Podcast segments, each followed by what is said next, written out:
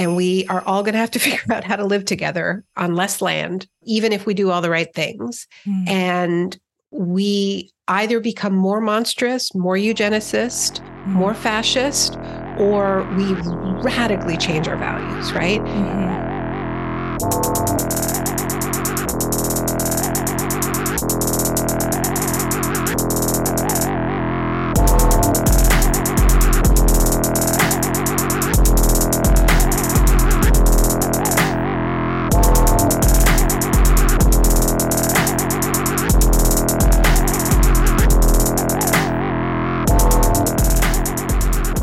Welcome to the Death Panel. Patrons, thank you so much for supporting the show. We couldn't do any of this without you.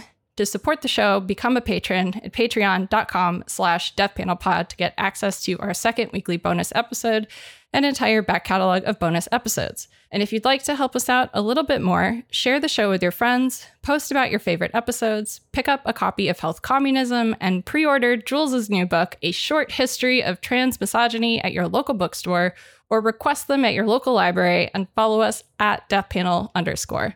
So I'm joined today by my co-host, Jules Gill Peterson. Hi, everyone. And the two of us are here with author and journalist Naomi Klein. Naomi is the author of the books No Logo, Fences and Windows, The Shock Doctrine, This Changes Everything, No is Not Enough, The Battle for Paradise, and On Fire. And she's here today to talk about her latest book, which is out this week called Doppelganger A Trip into the Mirror World. Naomi, welcome to the Death Panel. It's really great to get a chance to talk to you for the show. Thank you for having me. It's a pleasure to speak with you. So I'm sure you get this all of the time, but your work was very formative for me in terms of really shifting my politics in my early teens. I actually stole your first book, No Logo, from my first job. I uh, tossed it out the window into the dumpster behind the big soulless bookstore I worked at, and then went around back during my break to scoop it up. Um, I think it was maybe 2005. You know, I started reading it at work. I really wanted it. I lived in Florida, and I had this really long commute, and gas was so expensive, and my whole paycheck went towards like this pool of gas money that we would all put together to, to get back and forth to school. So I figured, you know, you wouldn't mind having read the introduction, you know, of no, no logo that I borrowed it, uh, expropriated it from Barnes and Noble. But that book, thank goodness I stole that book because No Logo really sort of set some important things moving for me um, when I was very young. And it's really great to get a chance to talk to you, you know, 20 years after I first encountered your work. And I'm sure you hear stories like this all the time. And I really hope you're not cringing right now, but apologies if you are. but well, well, I, I'm I'm I'm touched. I, I, most of those stories don't involve dumpsters, so so that's a twist. Um, and I hope I hope that you're not too modest to to say that you are you are quoted a couple of times in this new book, and your work has also been important to me. So it's mutual. Well, I appreciate that. It means a lot to hear that, and I uh, it it did really surprise me when I came when I came across that in the text of the book. Um, I wasn't expecting it or aware that you sort of knew of the the work that we were doing, but I know that, and and you talk about this in the beginning of Doppelganger, the way that No Logo was sort of received and the big deal that it became, you know, it it kind of shifted how you were approaching some of your work. Um, you talk about in Doppelganger, you know, your frustration with, and maybe I don't know if I'm projecting here, but it feels like there's almost like a disgust you felt at the reaction that a lot of people had to No Logo, and that really pushed you to kind of not get locked into a kind of typecast author, someone who just writes about one subject, you know you are really and, and always have been looking to make a broader argument about the social and structural forces that subject us to organized abandonment,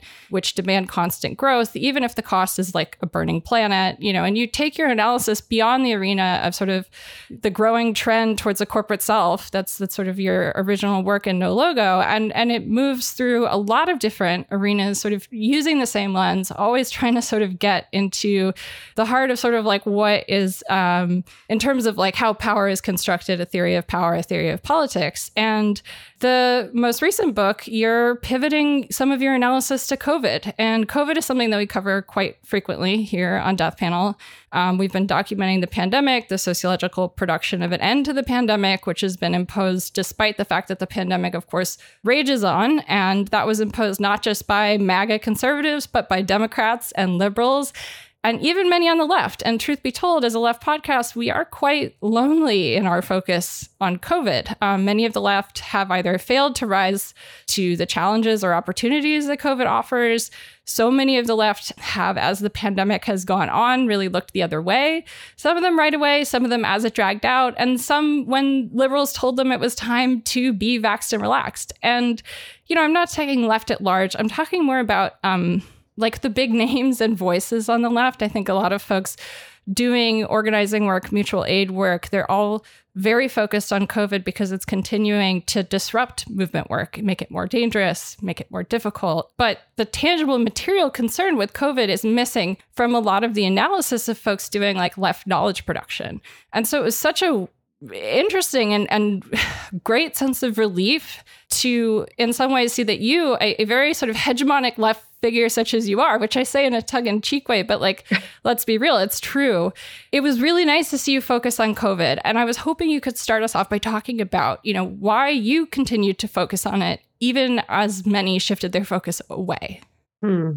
Well, listening to you, I, I, I guess I, I think the book is about COVID and it's also like COVID as a material reality on actual bodies and social relationships and it's also about the way a pandemic changed the culture. And, you know, it's, it's interesting because I think there is such a, there's a weird kind of, I don't know, it's almost like a shame or something where people are almost embarrassed to look at the way they behaved in the early in the in the like i mean there's all these different phases as you know because you've been tracking it so closely but as a person of the left, whether you want to call me hegemonic or not. Um, you know, I I'm always interested when people self-organize and when people are interested in working class people who they have um, systematically averted their eyes from, and you know that those moments where um, where there was a where you know disasters very often act as unveilings right? I mean this is i think this is true of like hurricanes and you know it's it's a phrase that often comes up you know uh, disasters as unveilings that, um, where it's not that it creates the disaster. Yes there's some of that but it also unveils pre-existing disasters. And i think that that was very very much true around covid. And that's why i think it's interesting that there's such a rush to to not look at at that or almost like an embarrassment about that early phase you know um, the clapping for healthcare workers phase. Um, so yeah so i think that that i want to look back at it you know i want to look at what was going on. I want to look at the backlash to it. I want to look at the you know the the the momentum of quote unquote normal. But i don't think we have returned to quote unquote normal. I believe mm-hmm. we are mm-hmm. changed right? And so i think that you know part of what i'm trying to do with the book is offer a few, you know, rough draft sketches of ways in which we've been changed by COVID, um, recognizing that we're still in it. Um, and so, you know, that image of I don't know how you feel about about Arundhati Roy's image of the pandemic as a portal, but you know, if you go back and read that piece, it's interesting because uh, some people remember it as more optimistic than it was, you know, like, yeah. like, um, mm. I mean, hmm. Arundhati, Arundhati's a friend of mine and she's not optimistic, you yeah, know, no. I mean, she, she, she's, she, she's got her eyes pretty wide open, you know, she's in India, which is like flipping fascist hard. Mm. And she, you know, she said there was a choice point about what we bring with us.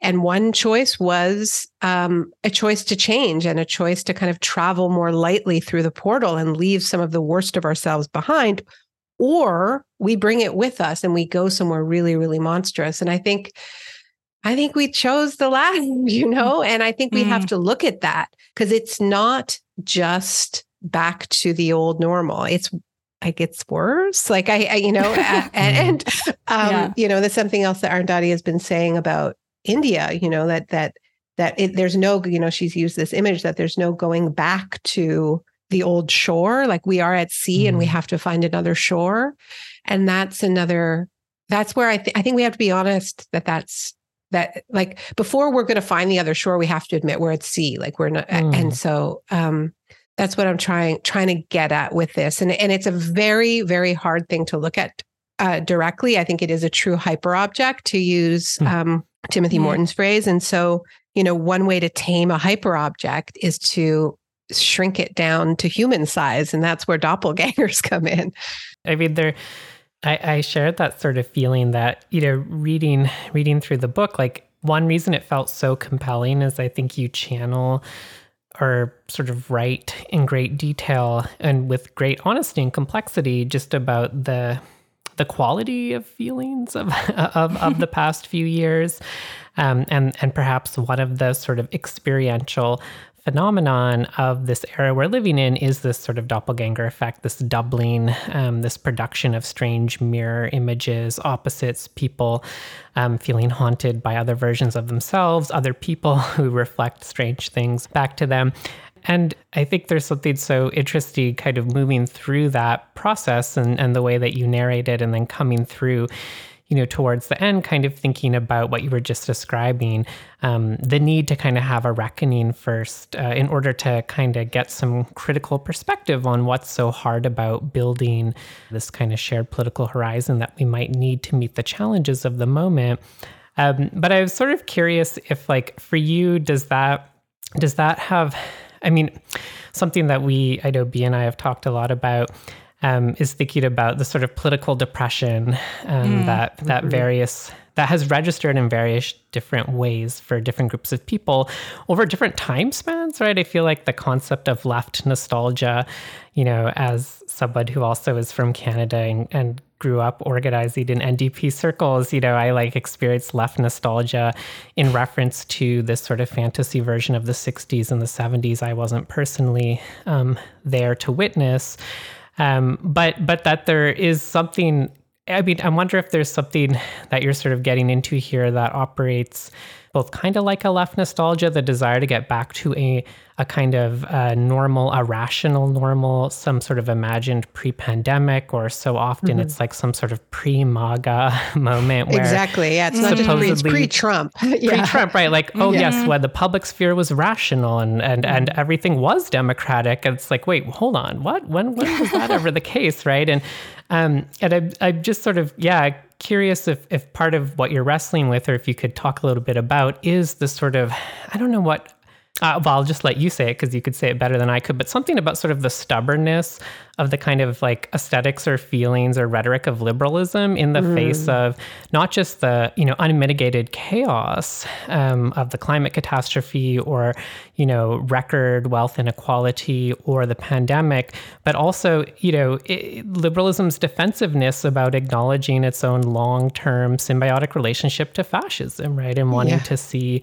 the rise of Trump or you know events that have taken place in the last few years as magically exceptionally disruptive and coming out of mm-hmm. nowhere um, so that there is a past to get back to as opposed to part of a more difficult history that you know let's say north american or you know anglo-european cultures have been sort of you know trying to avoid taking a, a deep look at for a long time mm-hmm. yeah that's so well said and eh, you know i this book is hard to describe right? So i don't know if you're going to try to describe it or whether we should i, I should try.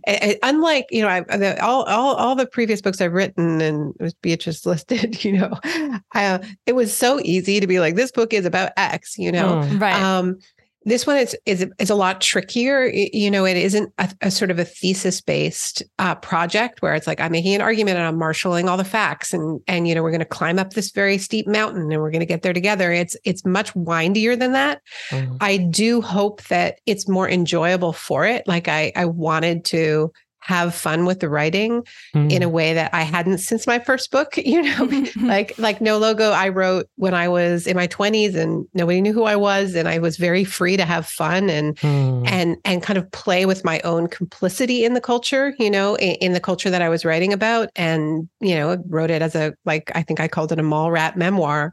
Um but you know, it also wanting it to be an anti-corporate manifesto you know but from the inside not from the outside not shaking my finger from the outside you know? And i think what i found exciting and and, and you know you mentioned sort of left nostalgia you know i don't i don't think i'm you know i don't feel nostalgic I mean, that's not entirely true. I have moments of nostalgia for for for high points of political activism. Um, I've had to reassess my memories of the '90s a little bit around Sinead O'Connor's um, death, where I'm like, it wasn't all bad. There were there were, um, but certainly the way the way Sinead was treated was was horrific. But where am I going with this? I think it's more like the way I see this book is more in the tradition of left melancholy than nostalgia, right? Mm. Where there mm-hmm. is a tradition of left writing in moments of dis- political disappointments. And um, Sara Marcus just wrote a, a, great book called Political Disappointments on this. Um, and, you know, if you think about, you know, I, I, quote Stuart Hall writing in the Thatcher era, you know, about the sort of a ghostly left. Um, and I came, I came of age in a moment of left retreat, you know, left defeat. And I think there is this real reluctance in a sort of this stage of capitalism and where left politics itself is so at the speed of social media to pick up that tradition and actually say we're not where we want to be and how did we end up here? And mm. and to write in a different kind of register that is not triumphant not just rallying the troops but is like if we want to be somewhere better we really have to be more reflective right? And that i think requires once again writing from the inside not the outside which is why this book is you know quite self-critical. Um and but i wasn't you know i was not I did not have it in me in 2021 and 2022 to write a rallying book. You know, I was too disappointed, you know, of seeing another political opening slip away, you know, uh, after the racial justice uprising and those sort of early tender months of, oh, we see each other, we're going to care for each other. And then maybe not, you know, maybe we won't, you know? Um, and so, yeah, like, I mean, it wasn't like I had, it was making a choice between writing a more kind of rallying traditional political text and writing this stranger text. It was like writing this or not writing at all you know and and just like hiding under the covers you know and i and i kind of wrote my way back into a place where i feel of some that feels like a little bit of stability. Um, but I was I was certainly feeling very unstable, and it struck me that the figure of the doppelganger was really rich to explore, right? Um, because it is all about vertigo um, and instability, and and not knowing exactly what's real and who can be trusted, or if even the self is real. And the thing about doppelganger books, you know, coming back to what you said, Jules, about liberalism, is you know, I do see this, don't tell anyone, but like a bit of a Trojan horse book for hmm. liberals where it starts off being like, oh yes, we're gonna make fun of Steve Bannon and Naomi Wolf and all those all the all the thems, the bad people. And then like and then it kind of flips, doesn't it? You know? uh-huh. And we end up in Palestine and it's not where they thought, you know, it's not, it's not where I, I hope I don't think it's where the, a lot of liberal readers think it's gonna end up um, it ends up as all doppelgangers books do, which is with a mirror, you know, and and you know i think the, the mirror i see my own doppelganger as a as a mirror that's shown me some things i don't like about myself. And i think this book might show show some liberals some things they don't like about themselves the ones who keep reading into the israel chapter at least. Mm. well and i mean part of what the book's pointing to it i was saying to to people that in a way it's actually kind of disorienting right? Because you start and you're like okay the book's about this. And then as you proceed like every chapter you sort of revise your expectation for like where the end point of the book is and you like keep revising it as you go. And you know i think the sort of trojan horse aspect like the attempt to kind of like destroy your brand, to question the self, but also like question the value of sort of sitting around and wondering why, quote unquote, bad people do bad things, which has been a huge part of the narrative of COVID that we've been pushing back on is kind of yeah. the idea that like, but for better personalities and better politics and the positions of power, like we would be experiencing a completely different pandemic. And, right. um, you know, we, the good people, waited in at least another four months before we did the same thing. right, yes. Right. Yes. Yeah. Oh, painful. Right. You know, it's, it's, um, it, it sort of reminded me a little bit of like the kind of lesser known Brecht poem that people tend to quote, the one that's like, you know, we know what makes us ill, which is like the sort of letter to the doctors and nurses. But it really made me think of this other poem in that series, which is The Sick Communist's Answer to the Comrades. Um, mm. And in that one, um, he says, uh, well, I could just read it. Um, Comrades by hunger, poor housing, and inadequate clothing, I was made sick, removed from your ranks. I immediately took up the struggle for my recovery. I declare to everyone who sees me the cause of my sickness. I explicitly name the guilty ones. At the same time, I wage the struggle against the sickness funds who seek to cheat me at every little turn. I wage the struggle from my sickbed. I have informed myself about the liabilities of the hospital, the daily abuses committed against sick members of the oppressed class. I apply every resource which will help me recover my good health. And so, although stricken and wounded, I have not left your ranks. I will stick with you until my last breath. I have no thought of yielding. I beg you, continue to depend on me. Hmm. And I, f- I feel like um, part of the reason this really stuck in my head is obviously this book is like a lot more personal, a lot more vulnerable. Sort of starts from this place of looking at the phenomena of you being confused with Naomi Wolf, who's sort of one of the more well known like liberals who completely went sort of full eugenics in COVID. You know, um, the traces were there in, in her work, as you talk about.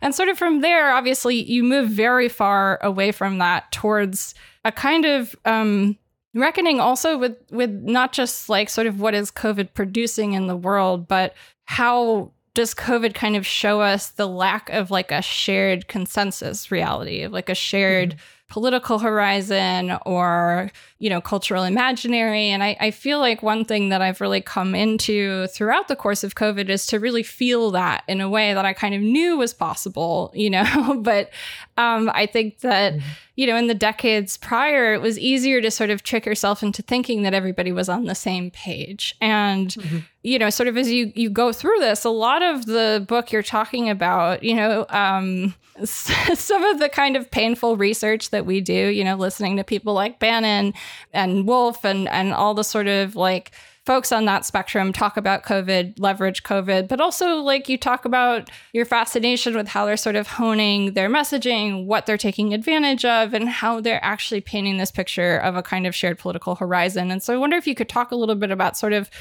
how you feel like some of that lack of um, you know, even when we say the left, right? Like it's a terrible mm-hmm. catch-all term because what the what the fuck does that mean, right? It is just like a meaningless umbrella term. So, you know, I, I wonder if you could just speak about sort of how that kind of lack of, of a shared consensus of a shared political horizon you feel like has factored into some of the ways that we've seen COVID play out. Hmm. Yeah. Um, I'm just I'm I'm pausing over whether they do have a shared political horizon beyond power you know um like i think bannon it, everything he does is is about as he says taking back power for a hundred years. Um and i think he does have some things he believes in and they're terrifying.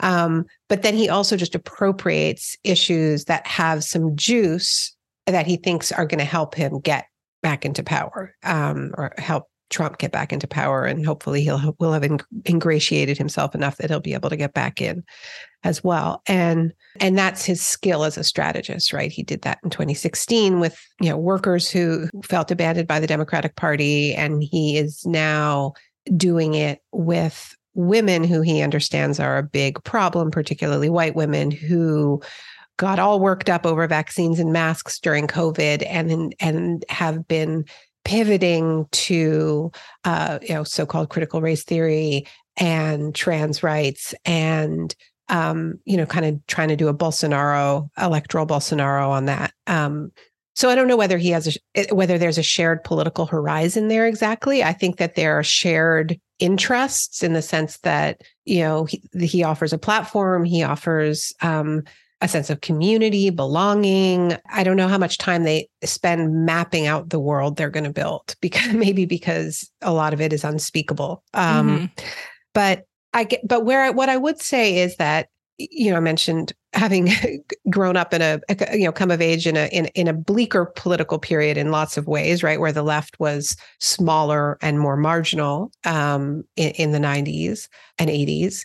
And I would say that that the that the effect of of anti-communism, McCarthyism, um, the Reagan Thatcher kind of there is no alternative being the air that we were breathing at that time was that it was to the extent that there was a left, it was basically saying stop it. Stop hurting us you know? Um, it was it was a, it was a left of no like no stop the cuts. That was the that was the mm. the, the rallying cry of the 90s you know? Um, and very nostalgic in terms of what Jules was talking about of like a sort of a bygone you know welfare state.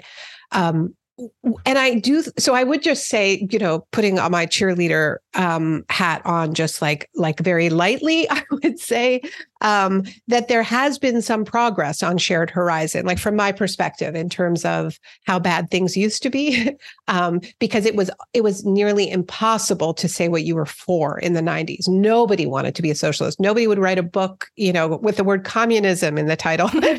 Beatrice, like you know, I used to have People to are fight my scandalized.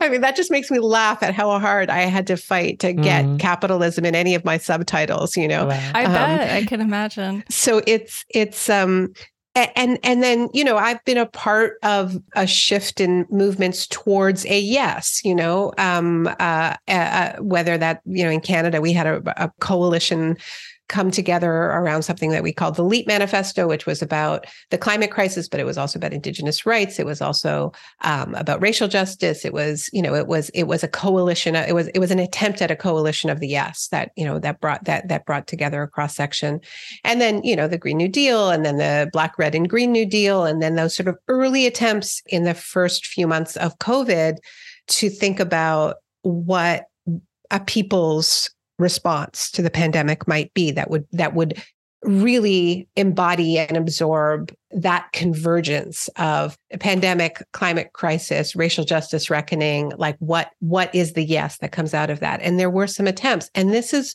i think the heartbreak of 2021 like the reason why i did not know, mm-hmm. know what to say is that those coalitions fell apart. Like let's be honest right? Yeah. it's not that we didn't try right?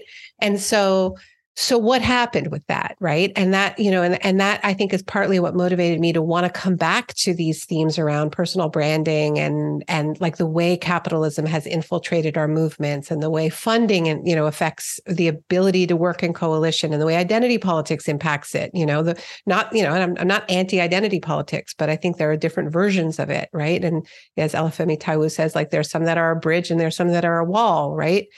And so, yeah, I think the picture is a little more complicated than, than that we don't have a horizon. It's that we, I would say it's trickier. It's that we, we know we've learned to talk a good game around what we want, but we don't know how to embody those values, right? Like you can, you know, the LEAP Manifesto, that was a, you know, the subtitle was oh, a Canada based on caring for the planet and each other. But do we know how to act like we care for each other, right? And that's the theme of what you, you know, what you talk about all the time, right? Mm. So I think it's it's less ideological than it is. You know, I have I think a line in the book where it's not that we don't know, it's that we don't know how to know. Mm. um, and we don't know how to act based on these things that we say we believe in because mm. that's how deep mm-hmm. capitalism is in in all of us right uh, i mean is that fair yeah absolutely yeah. i mean i think that there's also a kind of you know the Bre- the brecht poem kept coming to mind because th- you know sort of throughout the book you know there is like the theme of sort of like as as like the kind of covid despair continues to layer as like the abandonment layers, there's a kind of feeling of like, okay, like part of what we're actually sort of seeing is that maybe sick people aren't a part of the shared horizon that we've all been mm-hmm. talking about right and and that maybe you know kind of part of what's going on is like you know it's not just like a failure of our movements but it's like um insidious uh you know the values and and sort of myths that we live with every day that are sort of more mm. powerful shared totems or um you know touch points than some of these horizons um you know as we've mm-hmm. seen mm-hmm.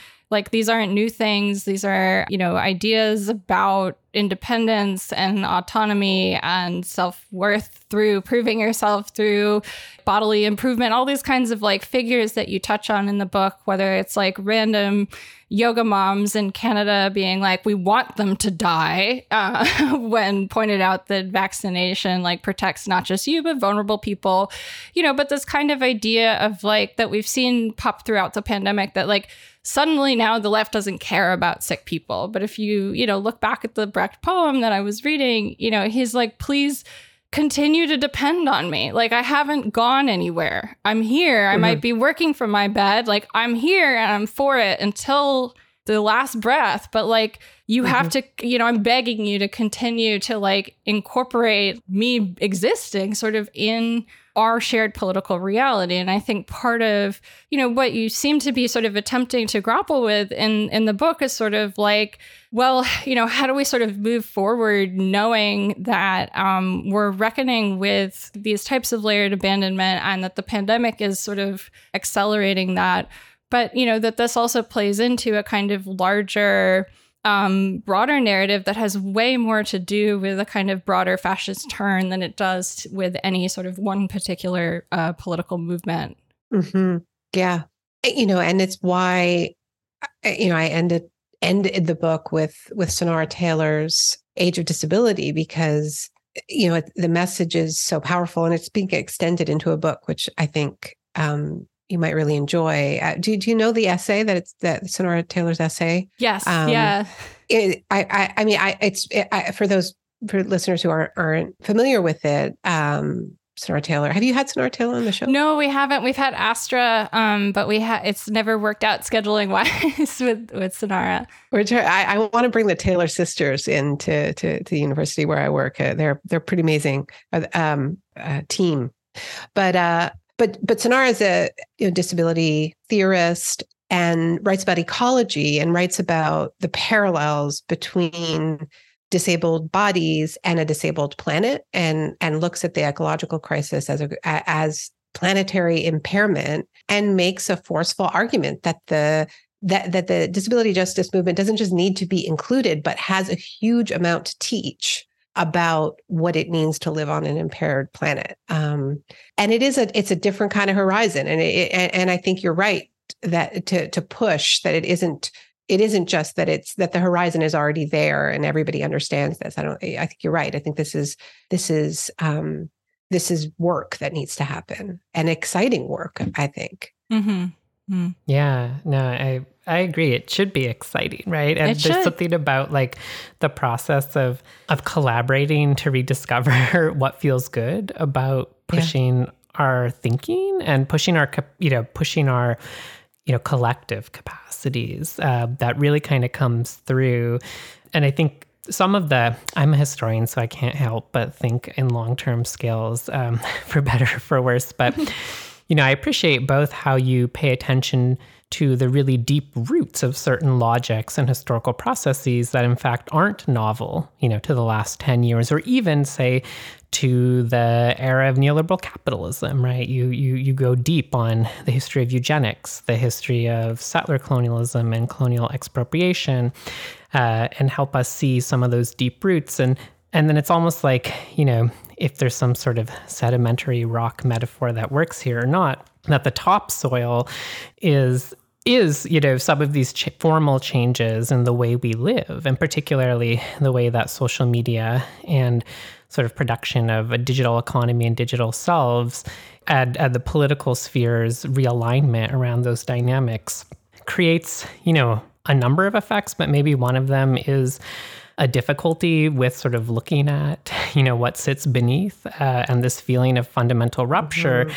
but also this kind of feeling of, yeah, loss of imagination. But uh, uh, there's a, I think, a really, you know, poignant and, and for me, really moving section of the book where you talk about and develop sort of the feeling of speechlessness uh, that that I think has you know, in various forms, often feels very individualizing and isolating, and maybe hit a kind of intense peak. Uh, in, uh, yeah, for me, it would be 2021 as well. um, but, you know, this sort of the way that the kind of diagonalism, um, as you put it, this sort of post partisan rhetoric that, you know, not coincidentally tends to collect around people who espouse fairly far right views, but present themselves, you know, as um, as renegades and and as always subject to being canceled and as victims and as you know really the only ones who see things truly. That there is a way that that sort of um, diagonalism and uh, its sort of reduction of everything to mockery, turning everything into bombastic, uh, just completely you know, unbelievable conspiracies, you know, there's a way that that has a tactical function, which is it just devalues uh, everything and everyone around, you know, those forms of speech. And so, you know, mm-hmm. if you mm-hmm. find yourself um, you know, on the other side of that or facing that down, it becomes hard to say anything in response because you yourself are devalued and your own sort of relationship to meaning and to language, you know, is sort of degraded along with it. Um, but it, but it, but I think what's sort of interesting is you're really wrestling with, and I think sort of, you know, laying out this challenge that then our task is not to regain a kind of haughty, you know, holier than thou. Well, you know, thank thank goodness I'm not that illogical and ridiculous, and I really I really am reasonable, and I really do see things true. You know, but actually to think you know through what what it would take to break out of that that vertigo or isolation and maybe what that is is of course to to come together with other people um, but but kind of also maybe moving from uh, yeah an individual to a more collective imagination. And, and, I just, I don't know. I mean, maybe for me, this really resonates because in my day job, I'm a professor and I write a lot of single authored things and mm-hmm. have also felt just sort of humiliated um, by my own like relationship to language in the last few years, particularly as a, you know, trans woman of color who does work in the public sphere where I'm like, I don't want to talk, but I also, you know, feel that sense of like cheapening. Um, but that has, you know, really the thing that has helped countermand and transform that experience of humiliation for me has been something like Death Panel, coming together with other mm-hmm. people um, and, and experiencing that that relief of, you know, of of enmeshment and also of scaling beyond myself, um, so that I can't fantasize anymore that my brain is going to develop any solutions to anything by itself. And like, even if Aww. it did, what on earth am I going to do about that all by myself? Um, anyways, that was a I don't, I don't think I'm really arriving at a question here, but um, you know, well, I mean, of, I don't. I one one thing yeah. it makes me think about is um, I I don't know. I I don't know what your both of your relationship to the Bernie campaign was, but I do feel that for people who are very involved in that campaign and had hope, you know, some mm-hmm. hopes heavily invested in it, there were there is a particular experience of the pandemic um, mm. and that and and the, and the, the political disappointments um, that you know there were a few high points right mm-hmm. um, and so when when we talk about feeling speechless and we talk about not knowing what to do, I mean, part of it is that we were doing some things, right? I mean, I'm talking for myself. Mm-hmm. Like, you know, I was on the road with Bernie. I, you know, I was, I, I was, I was, you know, kind of a his like one of his climate surrogates, um, and you know, that's what I was doing right when everything shut down. You know, mm-hmm. and and so the the the mm. experience mm-hmm. of those early days it was really days you know of, of i mean the last thing i did was go on amy go on democracy now and mm. you know try to spin super tuesday as not a defeat for bernie which it obviously was you know? um, but like I think there's there was something about the kind of high of the Bernie campaign, mm-hmm. that, that feeling of usness, that feeling of being free of me, you know, of like, oh wow, uh. like I ah. get to not have to just be me, you know, I get to be part of this just like surging humanity of usness, right? Which which one did feel in those huge stadiums, and and then just being dropped into home screen biden you know like uh, like that was a and then suddenly so many folks from the campaign suddenly just attacking each other and just like everybody just proving they existed by posting a ton and you know and and and and that it was it was whiplash. Like that was a lot. Um, and I, I don't think you know just just coming back to what I was saying earlier, like we don't look back very well, you know, uh, uh, uh these days, and and it is worth doing uh, to sort of understand how we could have gotten to such a bleak moment. Um, you know, the 2020, spring of 2020 was the largest protests in U- U.S. history. We think, right? Um, like that's a pr- that's pretty far to fall, right? Like that's a lot. Um, anyway, that that's what it, it reminded me of, Jules. Just just that that feeling yeah. of loneliness and sort of mm. like suddenly you're just one person posting after that you know that like we, we we tasted something else um, yeah, I mean that was a very that was a very strange. It's a very uh, it's weird to think back to those early months of the pandemic. It can be really stomach turning to look back at our work from 2020 um, especially you know talking about stuff like okay yeah we've got these pandemic programs and they all have these arbitrary sundown dates so how yeah. is this going to work if the pandemic continues if right. it's just like this program ends on this day in two years right you know we, we, were, we were talking about this we were tracking this but mm. you know there was a moment where we were writing a pandemic policy proposal. You know, we were talking about mm-hmm. ideas for ways that you could completely change Medicaid. You could just shift all the FMAP funding to federal funding. You know, we'd been doing all this work around Medicare for all talking about like you know the ways that actually Sanders was kind of putting together an interesting disability platform with uh, the recognition of like the Olmstead Act, and that was like an unwelcome take in the disability sort of uh, online community that existed back then. I was a bit of a pariah. Yeah. Um, I people, remember, yeah, mm-hmm. yeah, people really not open to, to Medicare for all at all. Um, but it is difficult to sort of wrestle back with like how many sort of offhand comments came true and how many sort of predictions were, you know, not worse than we were hoping, that were actually exactly on point. I'm thinking back to like the episode we did with Adia Benton, uh, you know, who's a great anthropologist based out of Chicago.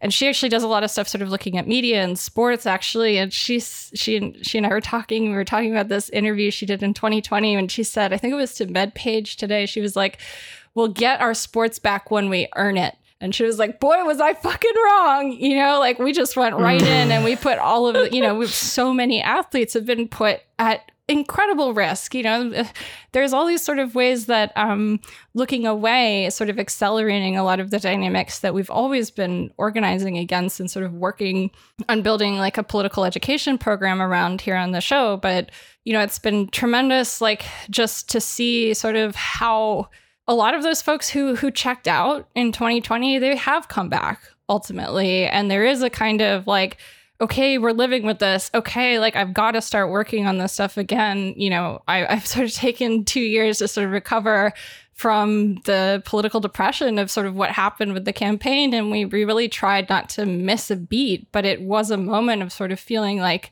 you know, I think the floor fell out of a lot of things, and a lot of people just sort of pivoted to like, oh, I'm just going to talk about movies on our podcast now. We're like, I think like Chapo Trap House like read a list of like the top 20 uh, cutest animals or something like that on an episode in the middle of like the early throes of COVID and the protests that were going on. And, you know, the. I remember. you know, it was like a moment where we were like, wait, really? Like, why? This is like, well, we've all been talking about already for months. And it felt so strange to sort of. Talk be, about not being capable of introspection.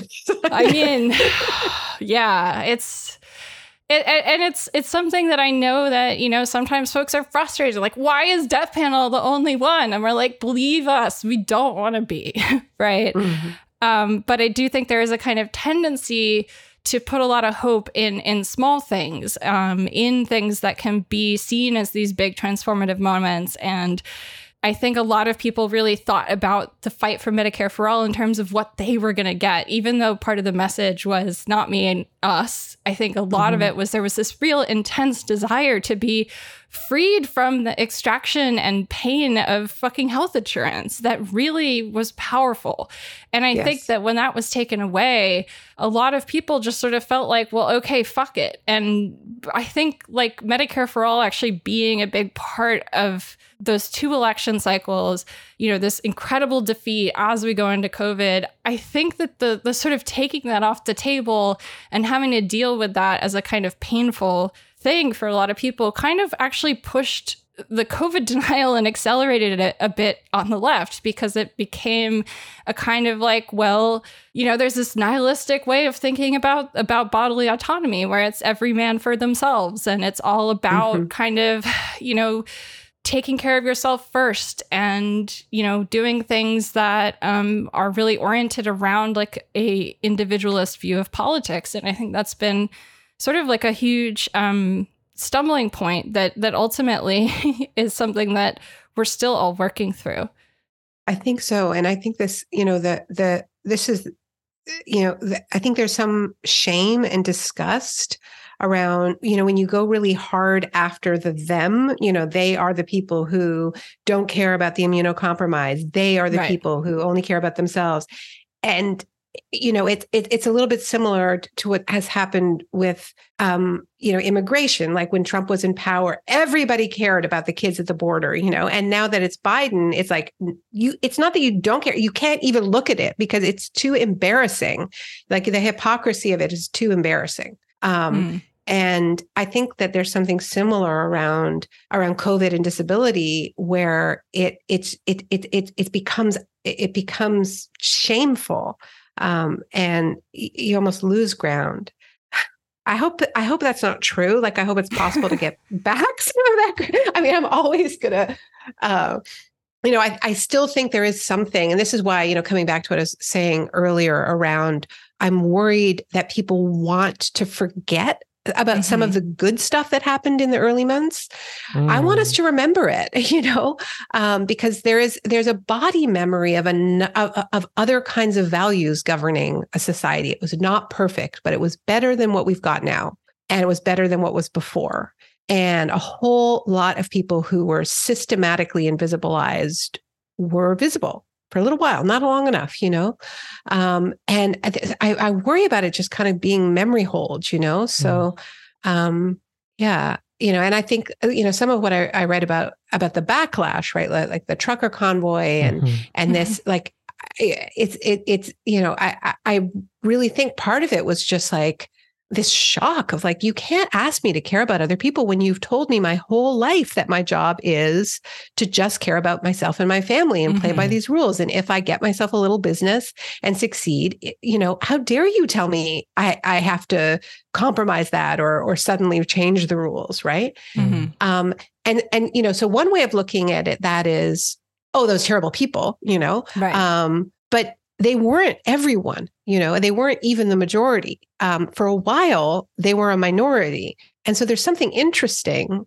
And you can tell me if you think I'm trying to be too rosy, like Bernie after Super Tuesday, because I can do that. Um, but like, um, you know, there's something in the fact that that despite growing up in this hyper capitalist, hyper individualistic culture, a critical mass of people welcomed interconnection, mm-hmm. welcomed, yeah. um, you know, being part of of of a of a web of humanity and other than human world, and and wanted something else, and and and we don't have a political project that builds on that but there's that still was something. And i i don't like just saying it was nothing. It was a flash in the pan. It didn't mm-hmm. represent anything you know? And like this this once again is what's interesting to me about you know the figure of the doppelganger right? Like it stands in for the multiplicity of the self right? Like we are not one thing. We're a mess we're all like humans are are capable of incredible selfishness and cruelty and compassion and beauty and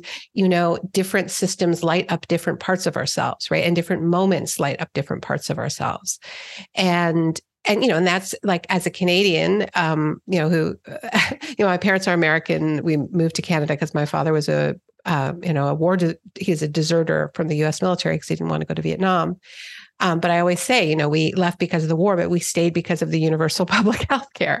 Um, yeah. Mm-hmm. And, you know, the way the right derides public health care, diminished as it is in Canada, is always by like presenting it as this, you, you know, bureaucracy, big government, blah blah blah. But actually, it's a manifestation of values, right? And it's a it's an expression of a belief system um, about the value of every single person mm-hmm. um, and the belief that you shouldn't have to you know, on top of the pain of being sick, you should also not have to go bankrupt. Um, in fact, you shouldn't have to pay anything, you know, and I've experienced that in my own family. I wrote in the book about, you know, my mom having, you know, two catastrophic strokes when I was a teenager, um, or one, you know, one lesser stroke and a, second catastrophic stroke. Um, it turned out to have been because she had a, a, um, a, vascular malformation in her in her brainstem that she didn't know she'd had her whole life that bled.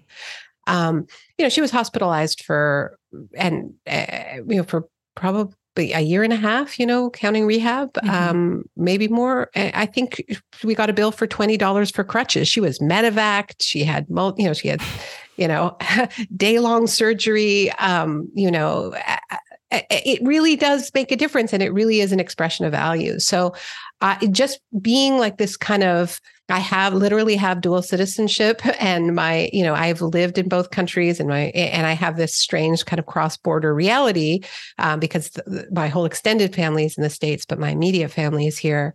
And, you know, my father works in healthcare and we've had a lot of experiences with the healthcare system, uh, uh, which doesn't make us exceptional. Um, and, but, it's a big difference you know mm-hmm. and the difference is not just like experiential it's a value it it it it it, it it's fundamental you know to to say you're not going to have to worry about this you know if if catastrophic illness strikes um it's an expression of care right um and and and it's it's being it's under attack uh, uh, completely and can you know I've mm-hmm. I've also also experienced a lot of uncare in this system as the parent of a child with a disability and you know lost all my canadian smugness because actually the canadian public school system is worse than the american school system in a lot of cases when it comes to, to kids with disabilities um, but yeah mm. i think these are these are these are systems that express values and, mm-hmm. and it's important to anyway that's the way i see it yeah no. well and i wonder if part of the riddle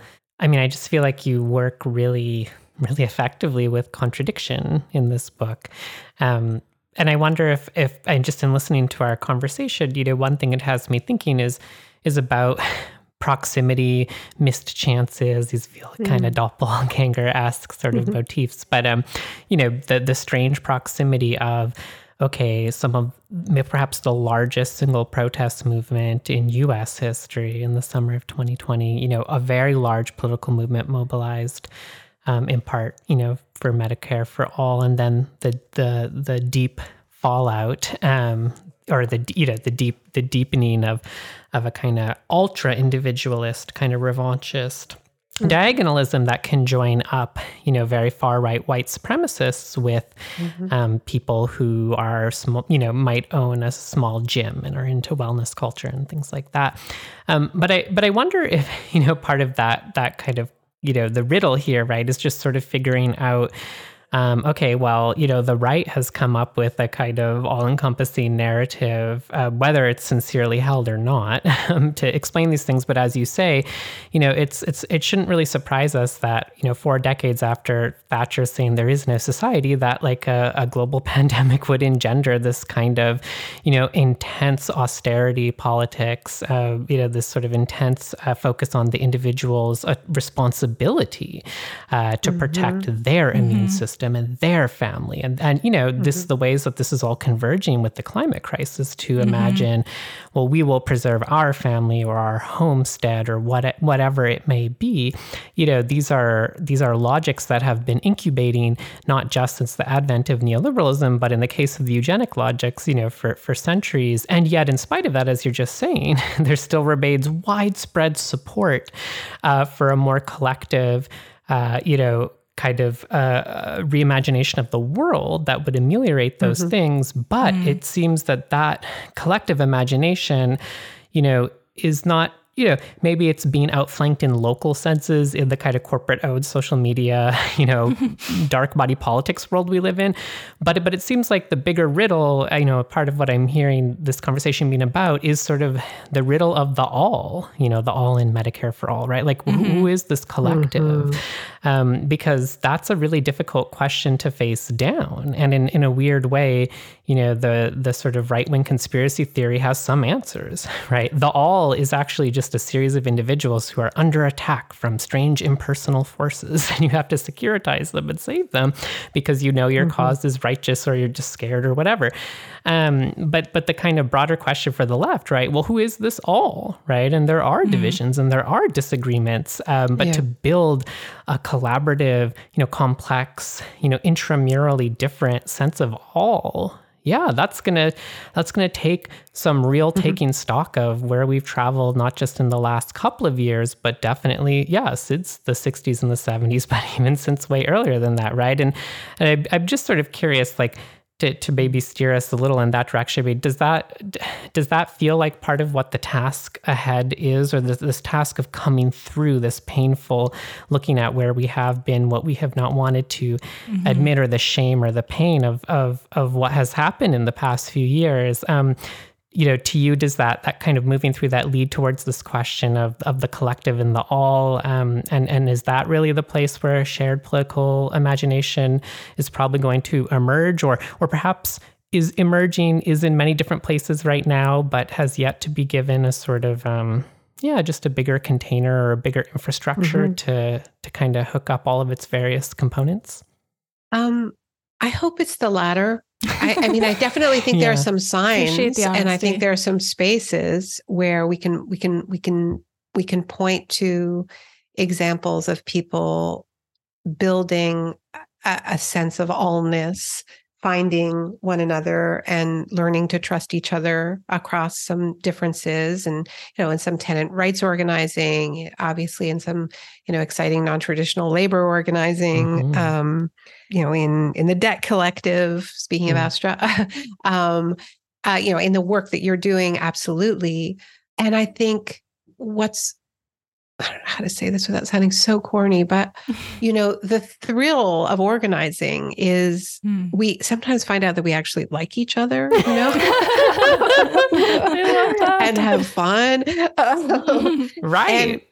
And, but I think that that's a big part of how you build an allness is that you actually kind of have to you have to like each other to want to fight for each other right mm. on some level you don't have to like everybody all the time you know um, but there has to be a kind of a wellspring of affection mm-hmm. um, mm. and and and and I think that that's really just in practical terms been one of the hardest things that that's uh, to maintain because you know we a lot of our social relations are are devoid of the kind of interst, interstitial ease of not task oriented you know this is a zoom meeting we have an agenda right you know um like when we build trust is in the in between spaces often right mm-hmm. um it doesn't have to be in person but it i think it does need to have a little of unstructuredness um mm.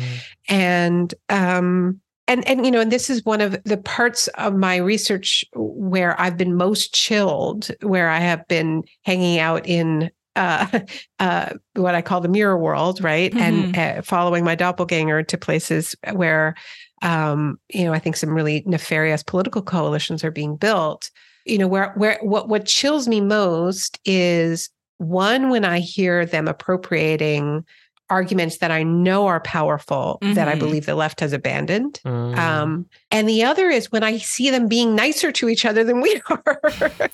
um, oh, and even if even if it's just a performed kind of um, right. you know performative like we are the inclusion people you know we are the people who aren't who don't who don't cancel each other that bannon does um, there's still enough truth there right? That it that uh, you know that I, I think we have like like we need space you know i teach university students. I think you know jules you do too you know like it's important to have spaces where people feel like they can make mistakes you know that they're not mm-hmm. going to be attacked um uh, uh, as they're learning right? And i think i think we, that's something like to build an allness there has to be there there has to be some um uh just just spaces where we get to where it feels possible to to like each other. Yeah, I don't know if, I, and I know that they're like coming back to those places where people are building that. I think you know that that's what organizing does, as opposed to just you know saying what you believe, mm-hmm. or you know, or just mm. in you know just just reacting. Um, when when there's a clear goal and you know who you're up against and what you're up against and why you're doing what you're doing. And that can happen during a political campaign but it can also happen during a unionizing drive. And it can also happen in a campaign to to cancel student debt. Um, there is a grace that is granted to one another that and and and i think we we really need that. Mm. we need more more more more places of grace.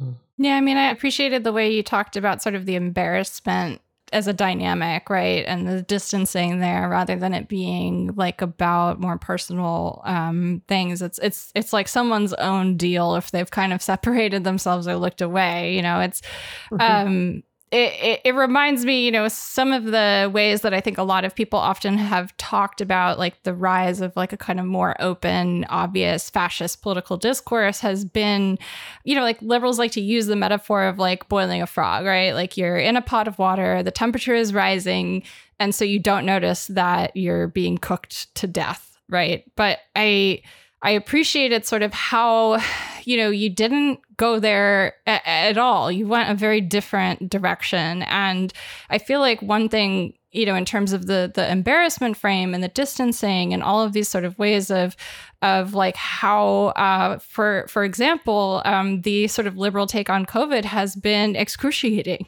Um, the ways that you know liberals have sort of turned themselves into like individual liberals liberals will like self-deputize themselves to be truth cops right? And it's like about you know fighting misinformation and disinformation in terms of you know imposing um, in a very condescending way you know this is the way to think about it. And one of the things you talk about is sort of like you know i think that we were too quick to um, you know, kind of like jump to things like pandemic of the unvaccinated, things like Macron saying, you know, people who mm-hmm. are unvaccinated are not full citizens of France. Um, the kinds of ways that the the kind of um, mm-hmm abandonment was accelerated by a really sort of crass um, way of thinking about politics as a zero sum game of like how many of that side you can cross off the board, right? And vote counting and all that kind of bullshit. Yeah. And, you know, as yeah. our, as our um, colleague Phil Rocco likes to say, like you hold greater political value in, in agenda setting than you do in counting and collecting votes, right? You know, the, the kind of yeah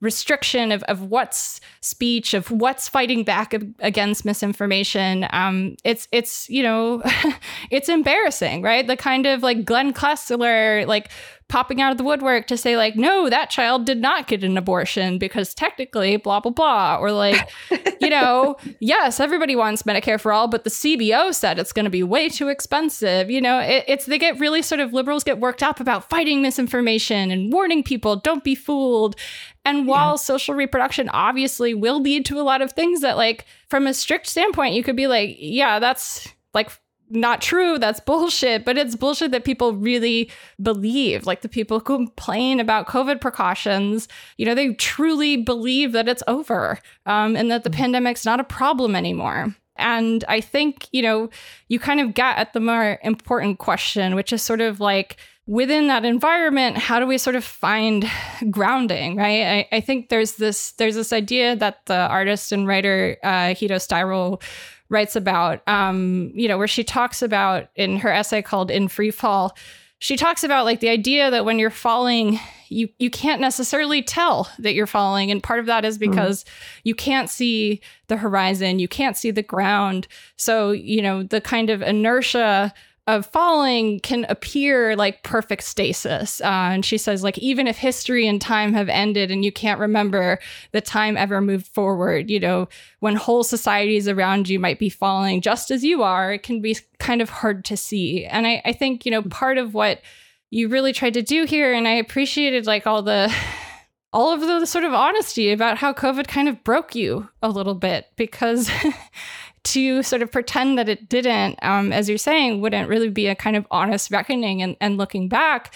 And I really do feel like throughout this book, you're kind of trying to find that that grounding and not just answer for the reader in a kind of didactic way, like what what do we do from here, but like be honest with folks that you're asking the question of yourself and you're you're seeking answers and you you you sort of want that and and you don't know because you're not in a position of being you know, um, like an all knowing uh, figure, right? Because none of us are. Mm-hmm, mm-hmm. Yeah. Well, I, I would love to, to talk with you again. Specifically, maybe we could talk about the the dance of liberalism and fascism because uh, uh, Jules mentioned that earlier, mm. and I think it's really key to the moment that we're in. And you know, during uh, U.S. election years, presidential election years, gets harder and harder to tell these truths. And I think it's so important that you are continuing to do that. But yeah, thank you, Beatrice, for what you said. And you know, it's it's uh, you know that I I am I think in the end you know, even though this is like it's maybe seemingly like my one of my least like classically political works, I think in in lots of ways it's more demanding than anything I've written before in terms of what I think this moment of intersecting and overlapping crises demands of all of us. Um, I mean, I think I think that the, scale of change that is required is is unprecedented, and I say that knowing chapters in history when things have changed very quickly. Um, but I mean, this has been a very terrifying summer, and it you know it's it's only going to get scarier. Um, and we are all going to have to figure out how to live together on less land um, even if we do all the right things. Mm. And we either become more monstrous, more eugenicist, mm. more fascist, or we radically change our values, right? Mm-hmm. And that is that's a that's like an underlying we at least when it comes to me you know um i'm like I, and so i can't write something like that or, or say yeah. something like that and ask that of others if i'm not willing to ask that of myself and actually fess up to my many hypocrisies and contradictions, you know, um, that we all so, have. Yeah. Yeah. no. yeah. Well, I think that's the perfect place to leave it. I know you have to run, you have a hard out, so we don't want to keep you anymore. We kept you up just past one minute past when you were supposed to go, but we will definitely take you up on uh, coming back. And I wish we had known that we could have been talking to you about COVID back in 2021. But um, you know, we'll make up I was for lost too. Speechless. Okay. Fair, fair, fair. And again, uh, Naomi's book is called Doppelganger: A Trip into the Mirror World.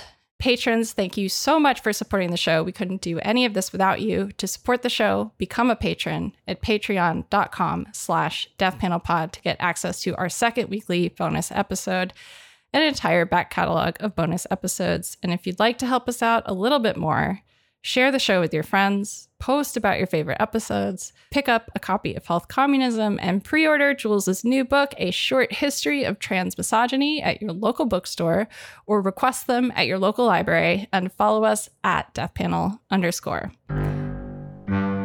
As always, Medicare for all now, solidarity forever. Stay alive another week.